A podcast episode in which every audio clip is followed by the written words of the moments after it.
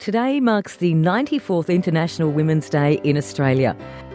The first of its kind was in America in 1908, and then in Austria, Denmark, Germany, and Switzerland in 1911. Australia took a while to catch on and, in some cases, catch up after its debut in Sydney in 1928.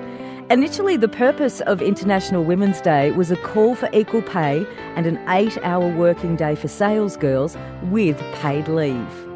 The right for women to vote, thankfully, had already been introduced across all Australian states in a staggered rollout from 1894 in South Australia to 1908 in Victoria.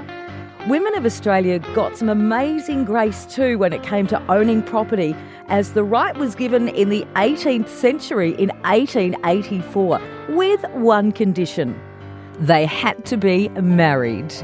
So, what significant equality wins have Australian women had since their first International Women's Day in 1928 until now? The list goes like this. 1943, the first ever woman by the name of Dame Enid Lyons was elected into the House of Representatives. 1956, women teachers were given the right to marry. 1961, birth control was legalised for women. 1965, my personal favourite, women were given the right to drink at a public bar. 1969, the first abortion rights were granted with conditions. 1972, although this is still a bone of contention to this very day, the right to equal pay was granted.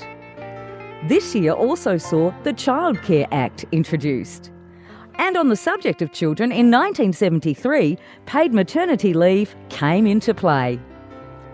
A year later, in 1974, women were given the go ahead to file for no fault divorce. And here's another right in 1977 that, although written in the rulebook, certainly was not put into practice until decades later. And that was the outlawing of discrimination within the workplace based on sex or marital status. Let's jump now to 1985 when a law that was introduced will blow your mind. Rape in marriage became a crime. Minor laws to favour the evolution of equality of Australian women continued after this time. However, the next major step in Australia occurred in 2010 when Julia Gillard was sworn in as the 27th and very first female Prime Minister of Australia. Two years later, in 2015, the first ever Royal Commission into Family Violence occurred.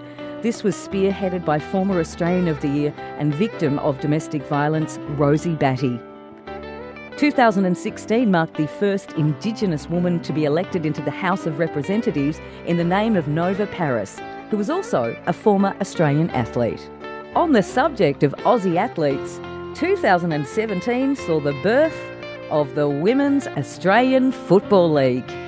2017 was also the year that the hashtag MeToo movement began across the world, gaining momentum in Australia in 2019 when former Parliament political staffer Brittany Higgins voiced her alleged past experience of being a victim to sexual abuse.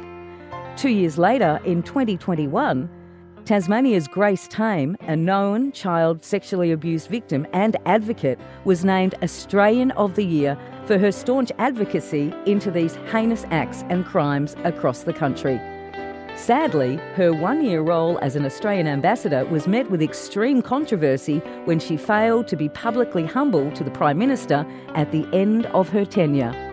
We must remember, however, that Grace, along with Brittany, are the voice of a new generation a confrontational generation that, like never before, will do all they can to make equality between men and women completely equal.